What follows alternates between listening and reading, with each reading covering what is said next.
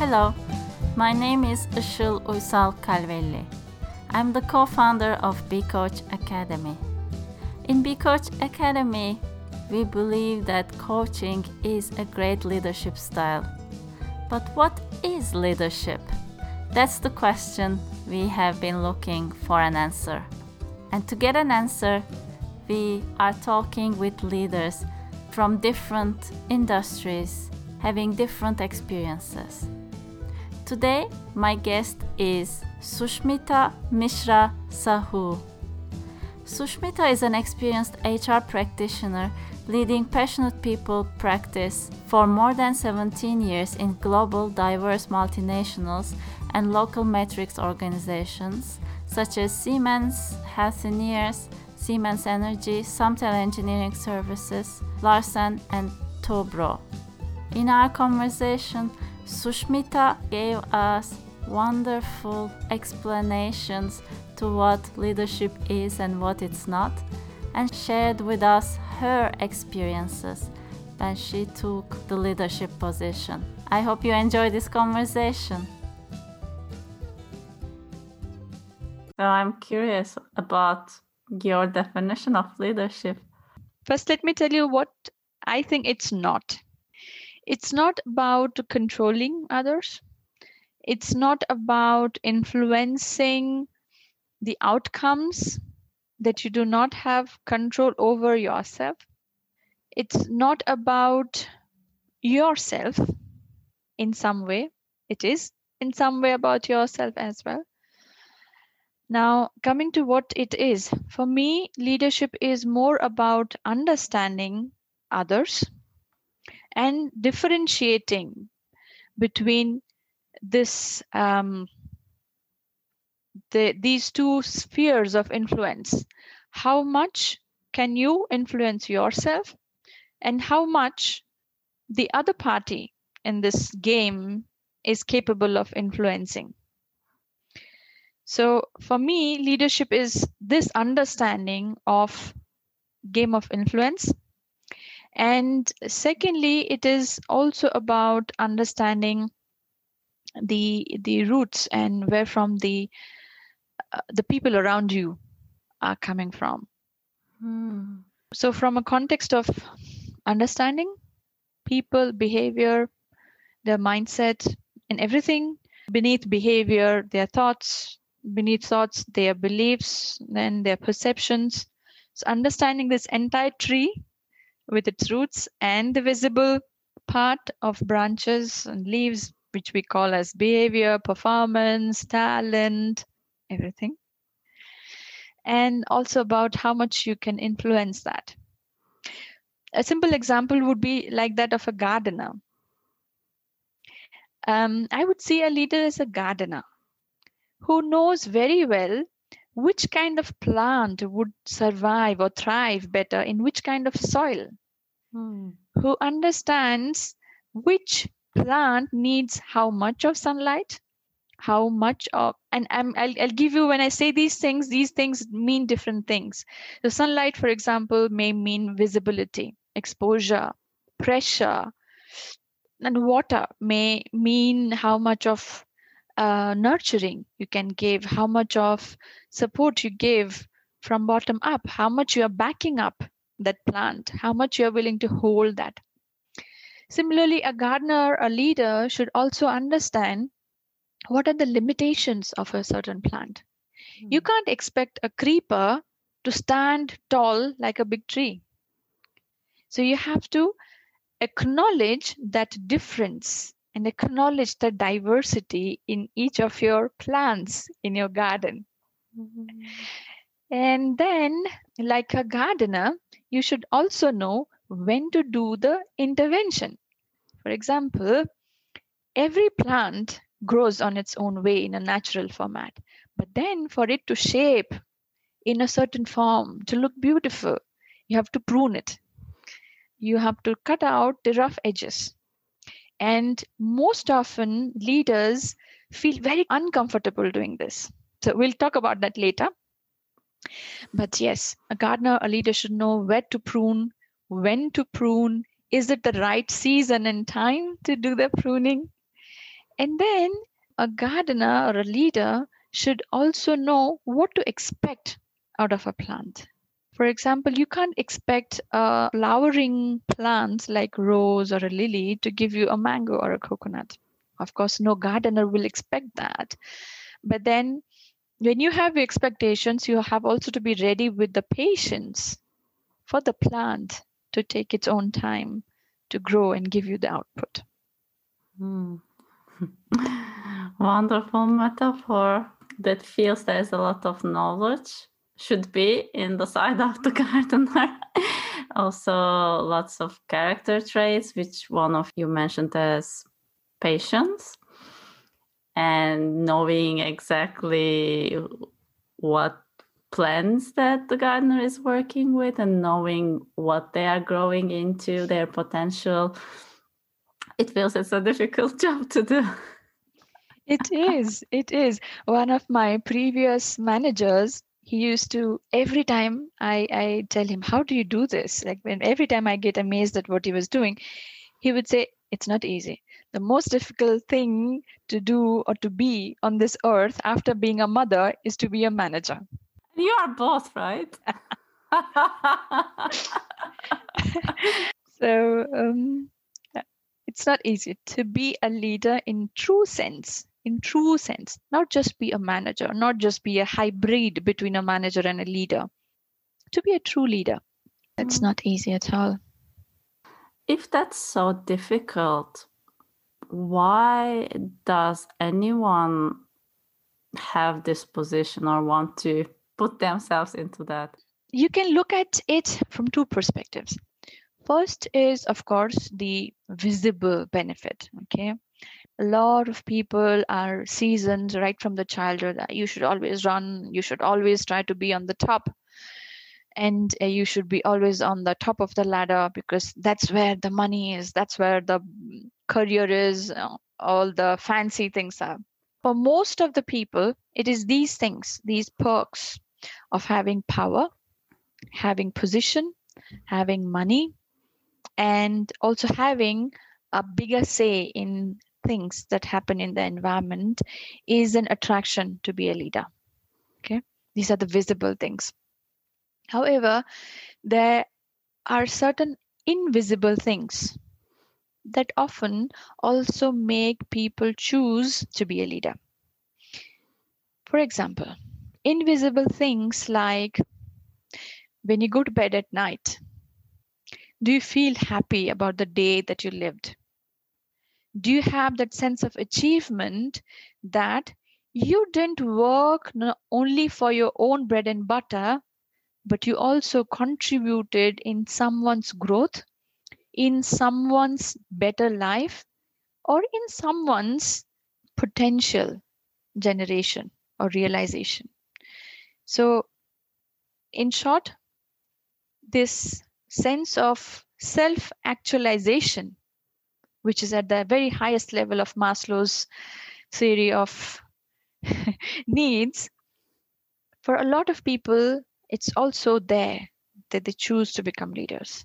Rest, everything is on the way security and psychology, uh, societal needs, esteem needs, ego needs. They get fulfilled in the other category. And I think it is this gift which is very um, intoxicating. It's addictive. Um, good things are addictive, but extremely good things are extremely addictive.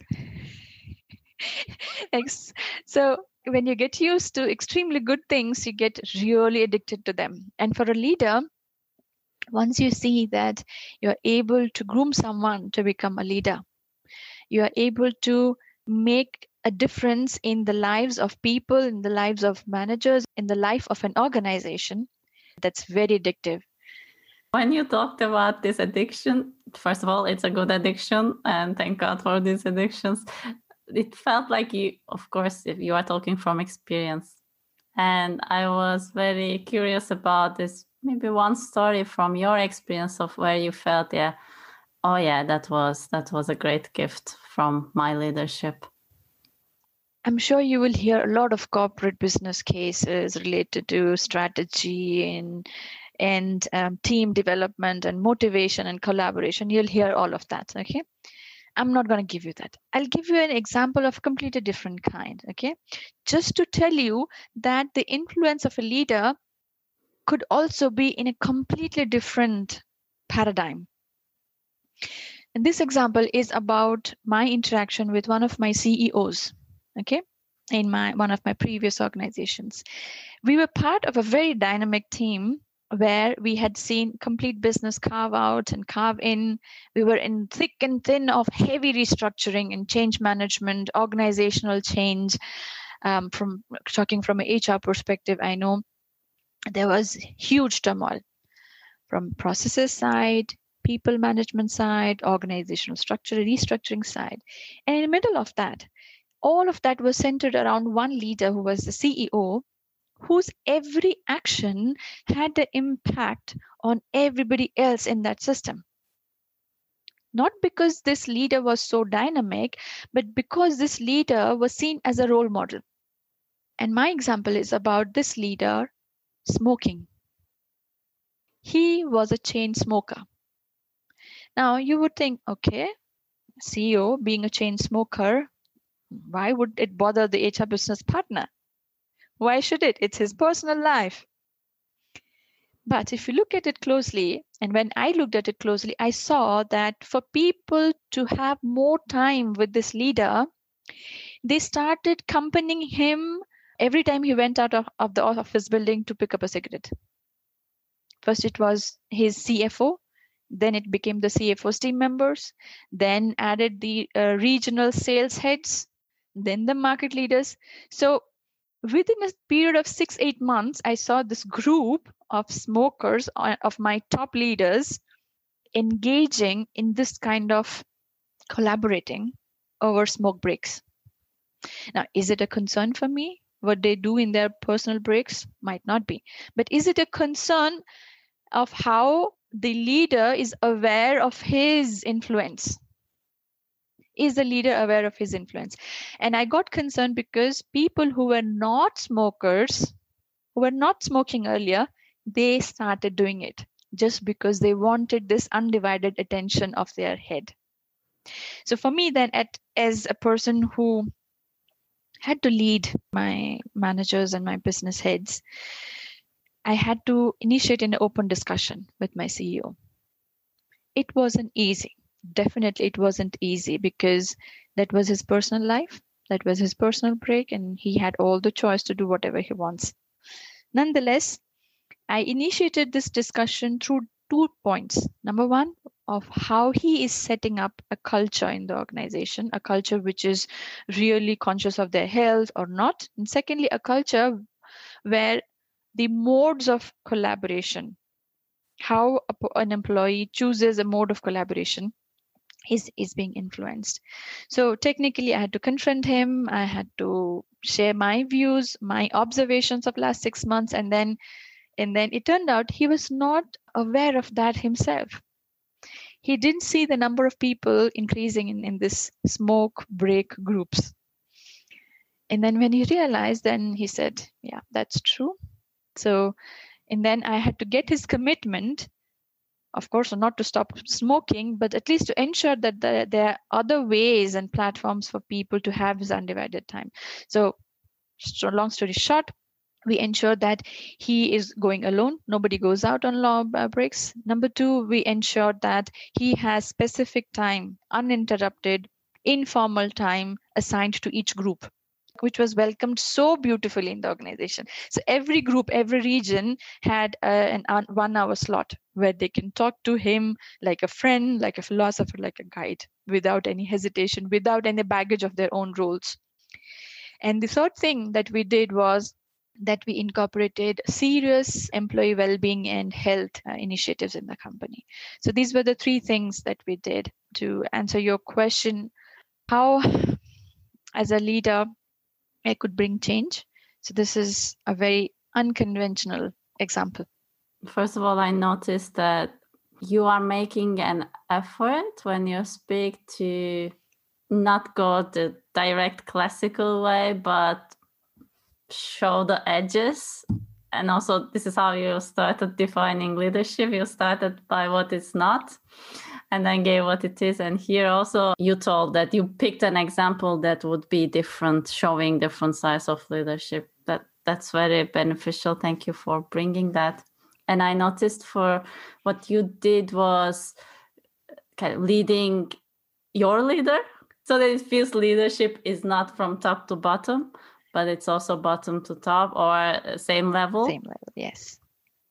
That's one message that I get from your story. The other message I get is this connection back to your gardener, which is observing and then pruning, which you also did. So you observed, but you were caring about the well being of your community of your people and that required for you to share the observation and confront it feels risky it is risky it is it requires courage yes that's what you have done you have taken this risk and the benefit has been the changes that you have made i'm sure resulted in the way that more health and um, more engagement and self awareness of your leader as well, which is probably priceless. Do you want to know what happened to that leader now? Please. That leader, he is half marathon runner and he started running half marathons at least twice or thrice in a year. So he has stopped smoking completely now and uh, he now encourages his team members to start running marathon. Oh, he still uses his influence, but right now he has a completely different influence. Yes, yes. What an amazing story. Yes. We are already sensing your I'm alone here, but the people who are listening would probably sense also your experience in leadership because you are talking about it in non-directive way, in a non-leading way, very smoothly. And I would like to hear about the steps that first of all brought you to the topic of leadership to the position of leadership and your experiences. At which stages have you uh, gone through in this leadership positions or journey? Because it doesn't have to be just a position as you mentioned. Leadership is not a position. Leadership is not a role or a designation. Leadership is not a role um, vice president, president, senior manager, chief manager. And at the same time, leadership is also not a role, so called HR business partner or HR or um, governance or legal. And my very first examples of uh, or story of me remembering me being in a leadership position was a very personal one. For the benefit of our listeners, uh, maybe I can give a more relatable and easy to digest example, maybe from the corporate setting. This example was of a situation again, because I would again refer back saying that, that leadership is more situational. And the situation was when I was expected to set up uh, an entire team where um, it was a project. In that project, only very few people had joined. Let me share why I look at this as a leadership situation. First, that situation was very vague without any clear cut guidelines about okay in this project we just knew what would be the expected outcome of this project and for example it was that in a certain number of schools in india in government schools we had to incorporate computer aided education so typically in indian schools people sit in table chairs and students they, they have got these blackboards and we wanted to change that so the outcome of that project was to ensure that a certain number of schools had at least one computer had at least one trained staff from the teachers who could run that computer and could help students consume content on that computer. For example, basic subjects like maths, science, and uh, we in India we call it social sciences. Apart from that, nothing else was clear. How we would do that, how many people we would know, need, for example, to train these school staff, teaching staff, we just knew that we had the time frame and we just knew the budget in this situation my first task challenge as a leader was to find out what would be the path? What would be the path for, for me and my two other colleagues who were the first hires of that project to ensure that this outcome is achieved? Then we had to think about for us to to travel in this path what would be the things that we would need? How many people? What kind of people? What should be the conditions of employment for them to operate what kind of working environment we have to create even to the extent of what is allowed, not allowed in this project setup. There were many other challenges, of course, when you are working with a government organization and then you have too many stakeholders to work with. You have too many processes to work around um, official, unofficial, bureaucratic. Then you have to think of how to manage these stakeholders. It was the second challenge do a proper stakeholder mapping and uh, find out different tools and techniques to manage and handle these um, stakeholders. The third challenge that i had was to of course find out the right kind of people who could do that. My designated role in that project was project support executive for hr yeah but i can tell you i did a lot of other things than hr so but then nonetheless you need the right kind of people to do these things. So that was a very tough thing to do. And then the uh, next thing was to provide the right kind of working environment because it was not um, office with a building with tables and chairs and workspaces to work with but it was more of an open field it was completely field based work. So how do we ensure that uh, whoever uh, people are part of this project they have the right set of um, working conditions? These were the four challenges that i had as a leader. At that stage i had the choice of saying okay i've got this employment letter offer letter which says i'm just project support executive for hr so i will only work on hr related topics recruiting yes compensation yes I had the choice to say that. And yet, I also had the choice to take a complete entrepreneurial stand and say that, okay, do I concern myself only with the HR topics or do I concern myself with the overall outcome of this project? Can I extend myself, expand my horizons and responsibilities and see what more can I do?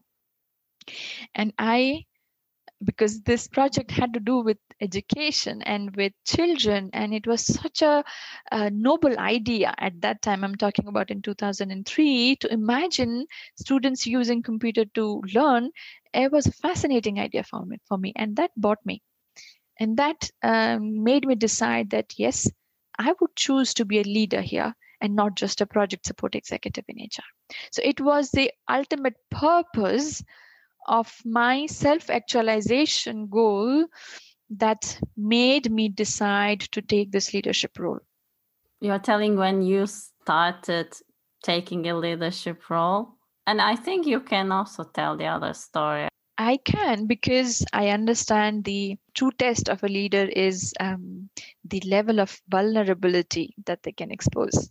Yeah, uh, authentic leader is based on the trust that a leader has on people who are with him and trust is not possible without vulnerability so uh, let me share the story then even if it is very personal and even it is very uh, emotional uh, might be um, difficult for a lot of people to even understand oh does this even make sense or people might need a punch of pinch of salt to digest it so this is a way back when I probably didn't even understand what leadership is. A 15 year old girl with uh, two younger siblings in a very modest family in a very small city in India who loses her mother all of a sudden. And the situation uh, becomes such that the father is pretty young and probably would need uh, another life companion to raise three children quite young and to lead a complete life, full life. In this situation, probably uh, the girl did not have to choose to take a leadership position. Yeah, normal girl would have that. Uh, something sad has happened in her life. A time life would go on. We would get used to it. A loss is a loss. Loss of a mother is a heavy, irreparable loss. Nonetheless, the girl can also choose to think and think of times ahead what might happen if we have a new member in our family. If a new member is really nice, kind, and, and affectionate, things might go really well. But if it's not that way, what's going to happen? And this girl had the fear. Okay what if we don't have the right kind of a person as a part of our family? And having known her own temperament having known the, the, temperament of her younger brothers this girl chooses to become the leader of this family. She chooses to have that courage in herself and say yes i will be able to take care of this four member family with two young children with one teenager herself and a father who was working in a banking organization where he had to travel. He, he was not there at home all the time.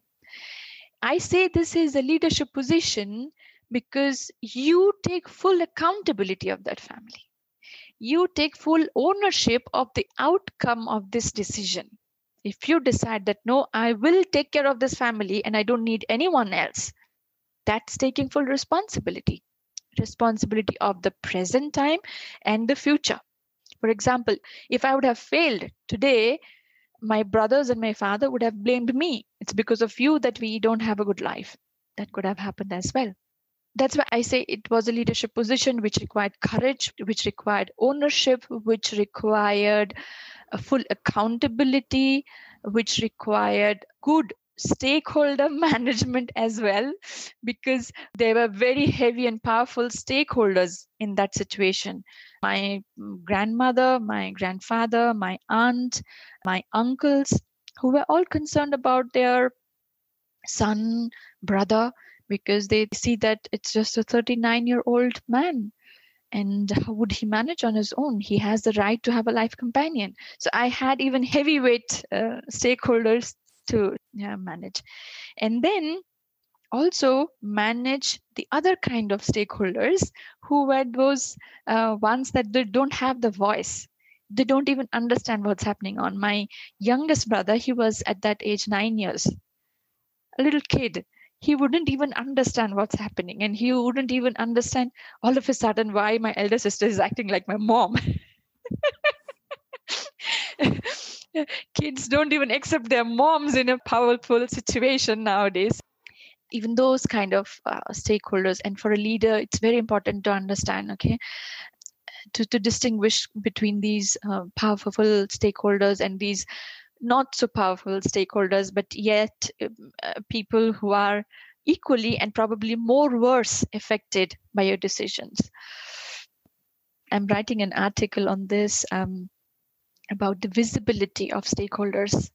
Most often, we look at stakeholders as only the powerful ones who have a bigger say, but we forget about the smaller stakeholders who might not have the power, but who are getting affected badly or better. These were the key things or the, the key elements that made me choose to take this um, leadership position, made me take on tasks which probably couldn't be imagined by a 15 year old girl in a normal situation and which made me stay focused on the ultimate goal that I had, which was to ensure a life not for the present, not a comfortable life for my family for the present, but in future. Ensure that my brothers have a good education, they have a good life, they turn out to be good professionals, good careers, and my father having a good health at the end. Hmm, that's very beautiful. Thank you for sharing this. It was also a lesson by demonstration that you said in the beginning that's very emotional and that's very personal, but trust comes with showing vulnerability, and that's what you did. Thank you for demonstrating um, also leadership right now by influencing through you showing vulnerability and sharing your story. Yes. I noticed multiple times you talked about the choice. So it's it's what you choose. Leadership feels like the moment you step into or you take this decision that you are now taking full ownership. Would that be correct? Yes. Leadership mm-hmm. is choice. Yeah, that's beautiful. And that feels like it's open to everyone when yes. it's a choice. Isn't that beautiful? Isn't that beautiful that anyone can choose to be a leader in any kind of a situation? It's just a matter of we having that confidence in ourselves, we having that faith on the environment that we operate in, and take this. It's out there. It's not clenched by people. Like leadership is not clenched by a certain role or a designation. It's out there. It's just that you have to embrace it. I think because the way that you also told there are lots of things to manage when you take leadership so stakeholders foreseeing the future possible obstacles knowing people you are working with your environment probably that stops people but remember the gifts then. Remember the gifts. Exactly. Exactly. The gifts. And talking about your journey, so that was when you were 15, you came across leadership by doing, you took this decision to lead your family and also lots of stakeholders in that. Having gone through this and having i think discovered your own strengths i believe so that should be quite difficult but at the same time it should be like, like a gym that trains yes. you for various things how did you take it into your work life? What did you do with the strengths that you have developed? What other leadership positions have you chosen to take? Multiple times. For example not as a hr business partner but as an employee in an organization which is going through a severe change management process. I've taken this choice, I've made this choice to be a leader, at least in a standard merger and acquisition scenario twice, once during a carve in, once during carve out. And again, my profession gave me these lovely opportunities where I had more of such situations where, where I could, for example, acting as a change agent. How could I be a change leader? Multiple times. For example, uh, leading a change in culture of a certain environment, not through yourself in your role. No, not through the role, but through your being, through the person that you are. There was a time in 2008 where in India we were hit badly by recession. The organization that I was working in had two choice because of reduced volume, reduced projects, reduced um, revenue. They had two, two choice. One to let go of employees completely, layoff. Second, put them on the bench for a certain period of time with much reduced salary and wait to, and see of course being hr partner at that time it was i had a very um, meaningful or uh, influential um, view at that time. Um, but again i would share my view as a person at that situation as a leader not as a HR business partner, because an HR business partner would have said, okay, late off, probably it would be easier. And then we don't have to be worried about this recession, how long it runs, whether it runs for three months or six months or one year, we are not worried about it. That's what an HR business partner might have said. But the person in me kind of questioned myself for things that are more longer term For example, what would be the image of my company if we do such a drastic layoff? For example, how would the market react to it? For example, if the market revives all of a sudden, would we be ready for matching the demand that comes then?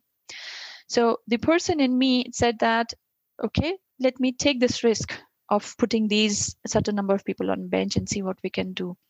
The choice again, and the and the gardener uh, thinks, okay, this is winter, sun, not much of sunshine, but how can we create a greenhouse, a temporary greenhouse, where still nurturing could happen? Where still we could provide in small doses this sunlight or water, whatever, to these uh, resources which who could grow and be ready when summer comes, when there is summer again. So what we did was we created two campaigns for these on bench employees to make them future ready working on their um, communication skills, working on their intercultural skills, because these were engineers who usually were going offshore to Germany and to France to work on offshore projects, design engineering projects. So they needed a lot of support in communication, intercultural sensitivity, in English as a language, also in their software design engineering skills. So, in short, uh, a greenhouse was created. That was a choice and i'm happy that we did that because uh, when the recession was over in comparison to other companies that were in that um, industry or in that domain we could recover much faster. That was a very uh, close to my heart example. Second in a corporate environment when it comes to culture and change these are non-tangible things.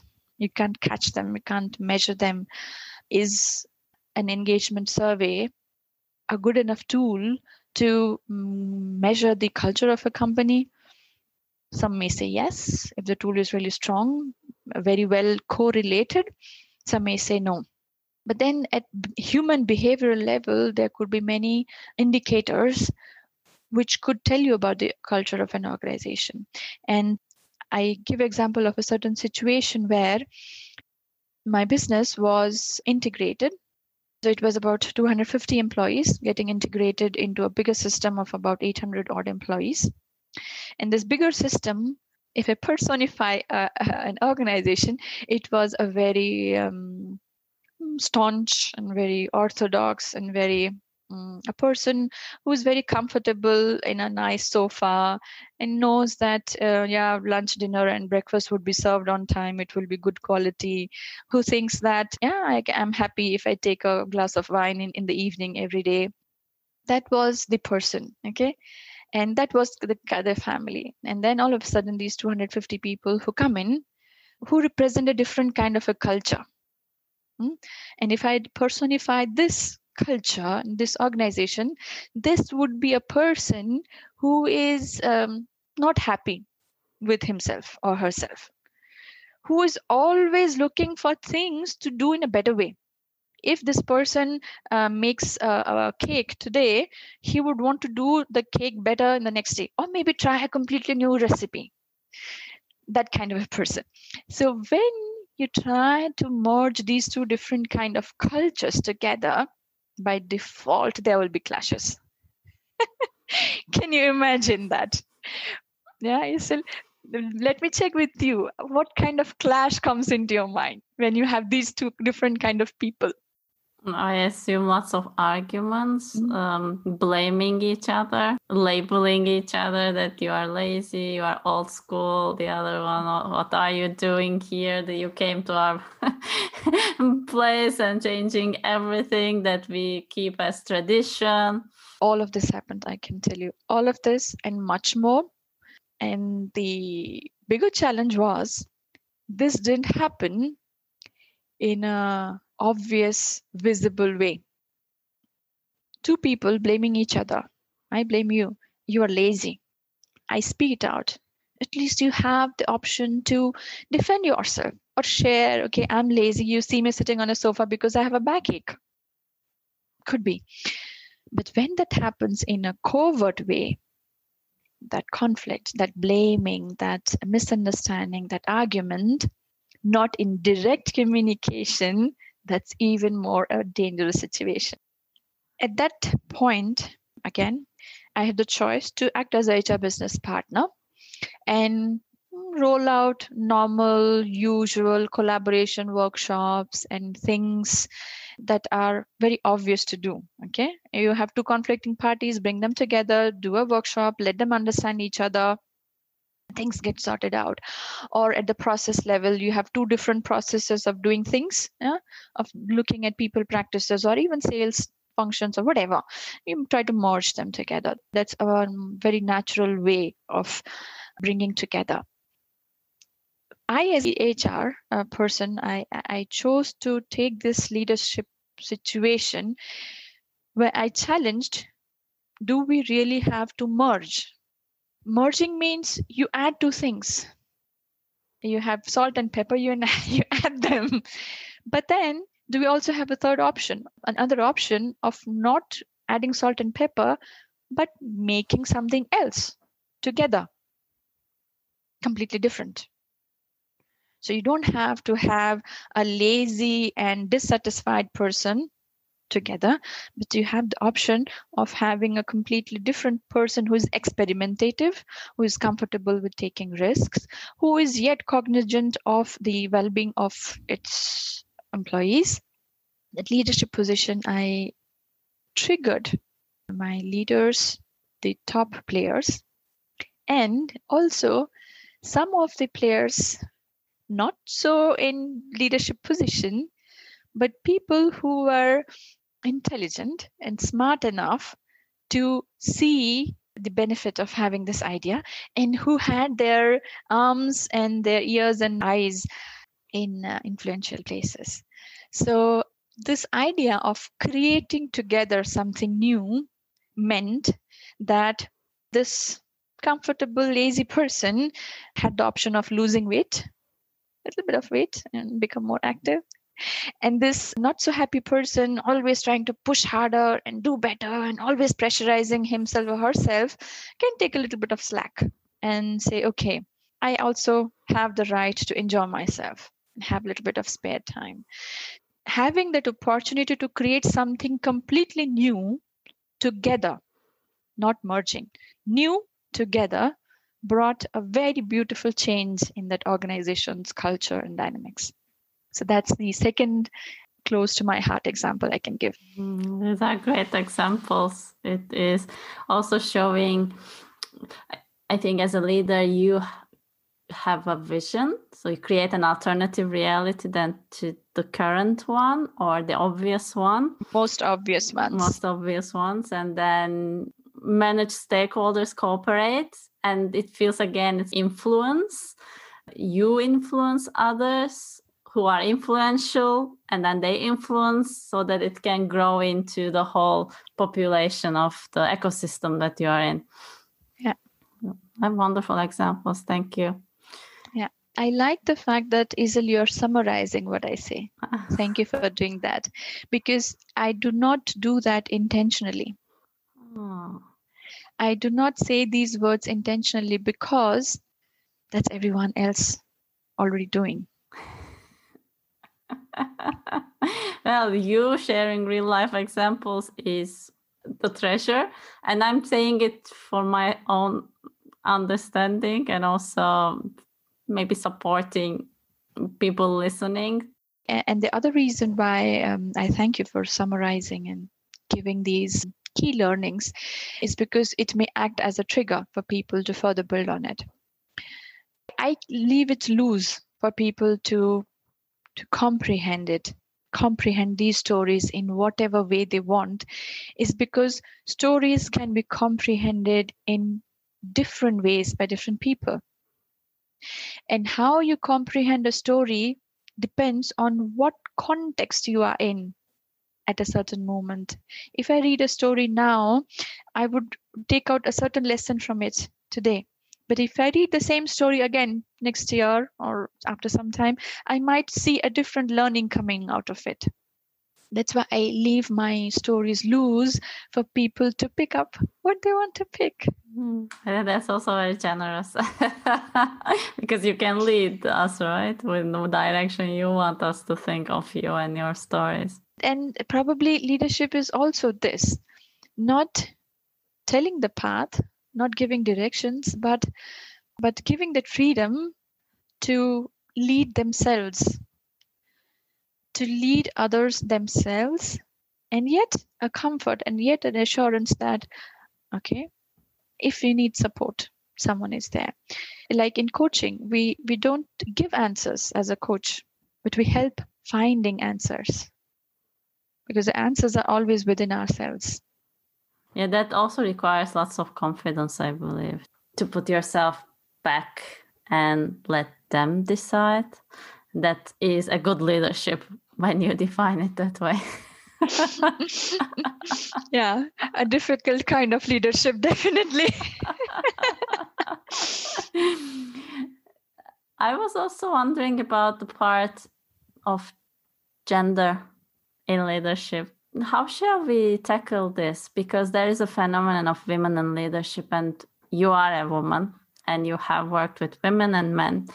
So, what are your observations or what are the key points for women to be aware of and also for men about women in leadership?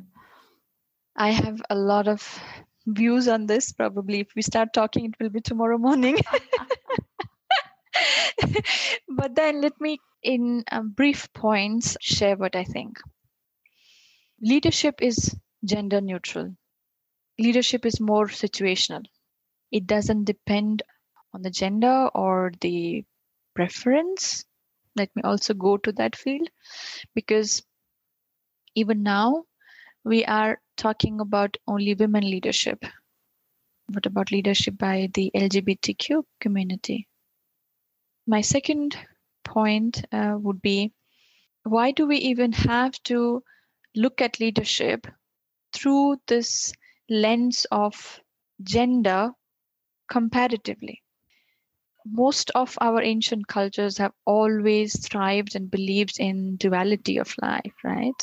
Whether we call it yin and yang whether we call it shiv and shiva in, in my culture it's not question of or or question of this or that it's question of and based on this presumption of mind that it has to be and it has to be leadership of a different kind.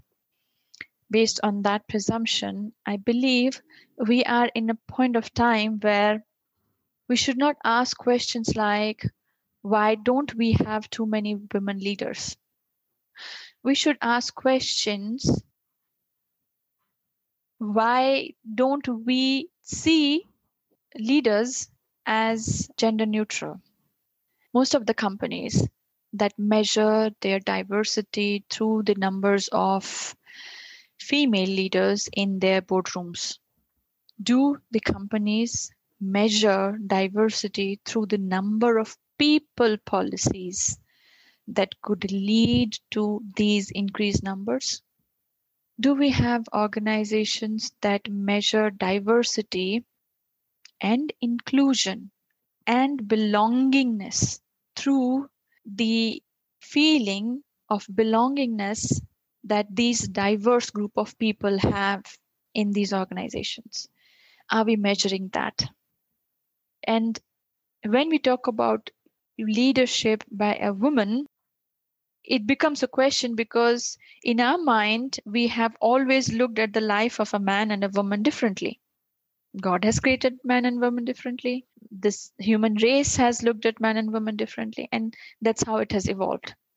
For example, coming from a country like India, women have a certain role in society, conventional, traditionally, and men have a certain role bread earner, responsible for the family, women, carer of the family, home, children.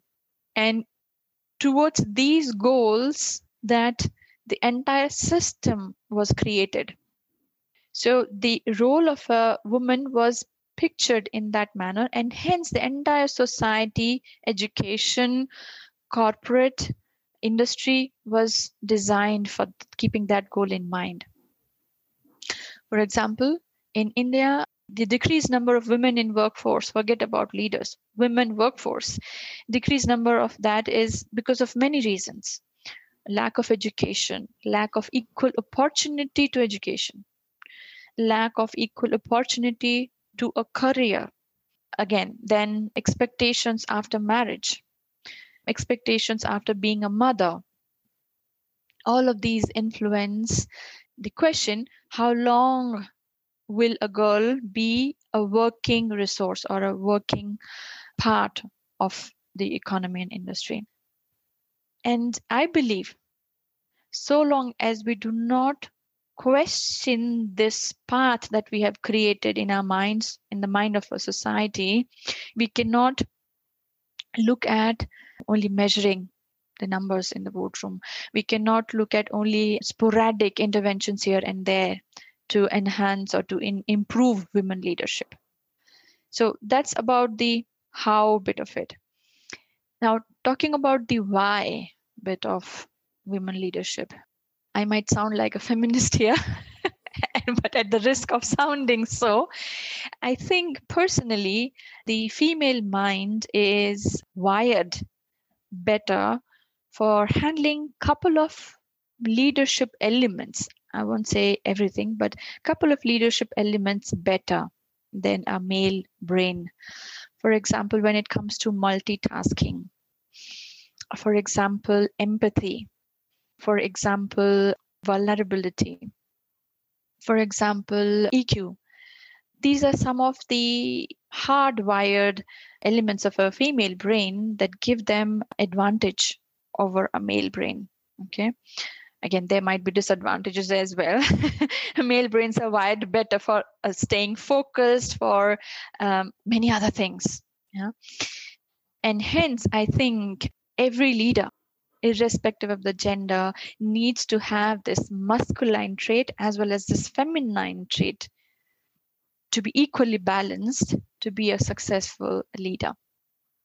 A leader who is very focused only impacting the results and the outcomes and not being empathetic to the needs of the team probably has a lesser chance of succeeding for example. So you're looking more into the leadership traits that are sometimes considered as feminine qualities. Or some of them are male qualities. All the range should be developed yeah, yeah. in every leader.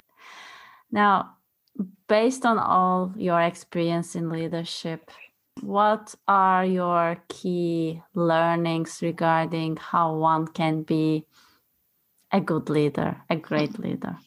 I guess this is kind of a now a summary question to our discussion. Yeah. Coming towards yeah. And probably here I, I would rather give some direct answers, direct answers about myself. And I think over this conversation, you, you have already articulated them a couple of times, and maybe I articulated in my own words. My learnings as a leader first, it's always a matter of choice. Second, it's a matter of the gift that you want to pick up. What gifts you want to pick up? Do you want to pick up a, a big car, shiny car?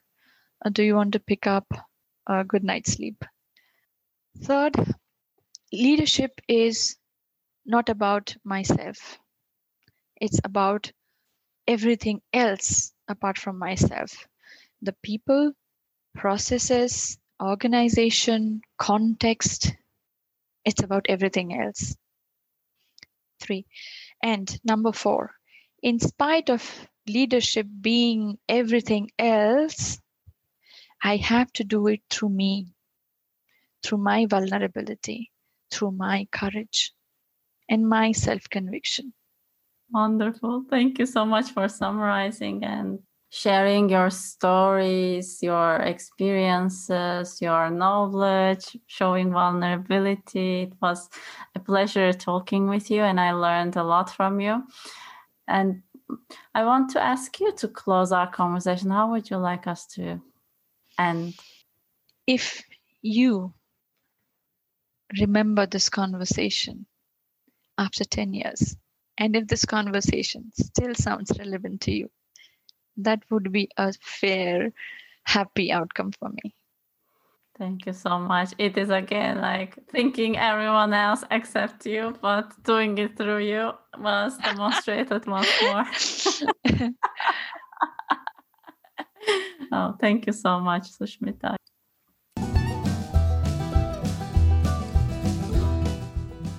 I hope you enjoyed this conversation.